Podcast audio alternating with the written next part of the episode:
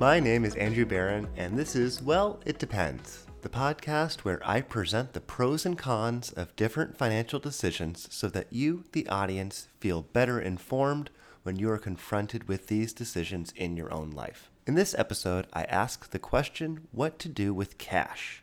Well, it depends is sponsored by my firm John G. Ullman and Associates. We are a team of financial planners, research analysts, tax specialists, and support staff all working together to give our clients a comprehensive experience. If after listening you'd like to discuss your situation with one of our financial planners, including me, please email info at jgua.com. Before we begin, a short disclaimer. This is being recorded on July 29th, 2022. The contents of this podcast are strictly for informational purposes only, and nothing said should be taken as investment, tax, or legal advice. Any strategies discussed may not be suitable for the listener specifically, and so we strongly encourage consulting with your advisor before implementing any strategies to ensure they meet your individual objectives. Moving on, what to do with cash?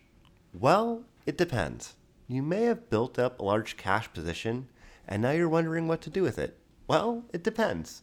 First, assess your emergency savings. Emergency savings fund should be liquid. It should be cash you can access without any penalties and it should be easy to get to.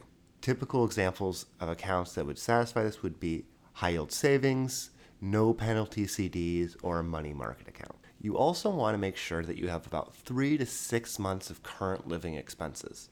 You might want even six to 12 months if you have a less secure job, like a contractor or a freelance, or if it helps you sleep better at night. You also want to have cash for any major expenses that you might make in the next 12 months that you do not plan on financing. Emergency savings fund is the first place to add to your cash if you don't have a satisfactory amount because it's the first place to get rated if you have additional expenses outside of your normal monthly cash flow.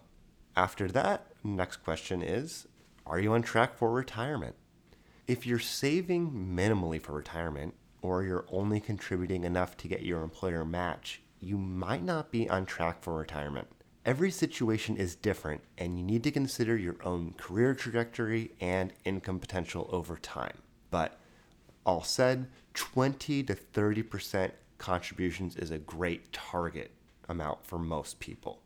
You also want to consider tax diversification, such as Roth accounts, in addition to traditional pre tax retirement savings accounts. If available, HSAs or health savings accounts are a great place to put additional cash since medical expenses are very likely to pop up for almost everyone over time. HSAs have the benefit of triple tax savings, where you get a tax deduction in the year it's contributed, it grows tax free, and it is tax free to use for qualified expenses. So far, we've focused mostly on accumulating accounts or building different accounts, but another consideration to make are your insurances and protections. You want to review your coverages to make sure that you are adequately protected, especially as you are establishing and growing your wealth. You want to make sure that your home and auto insurance are proper, especially as you are really growing your wealth. You want to make sure you have an umbrella policy for additional liability protection. You want to have disability protection, especially depending on the kind of job you have if you have a very unique or specialized job, you might need additional layers to that.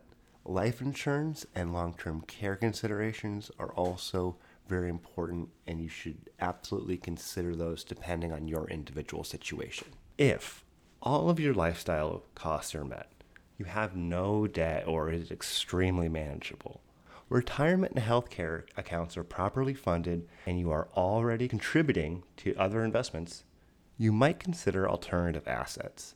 These can include things like additional real estate beyond your primary home, or it might consider speculative investments such as private equity or cryptocurrency. It's important to stress that the reason you get into alternatives is because you've already satisfied the traditional points of wealth building and you have even more money you want to save and diversify and take risk with. Alternative investments should not replace any of the other major pillars, such as emergency savings or retirement accounts. To recap, questions you should be asking yourself What does your emergency savings account look like? Are you on track for retirement? Are you saving and investing outside of your retirement accounts?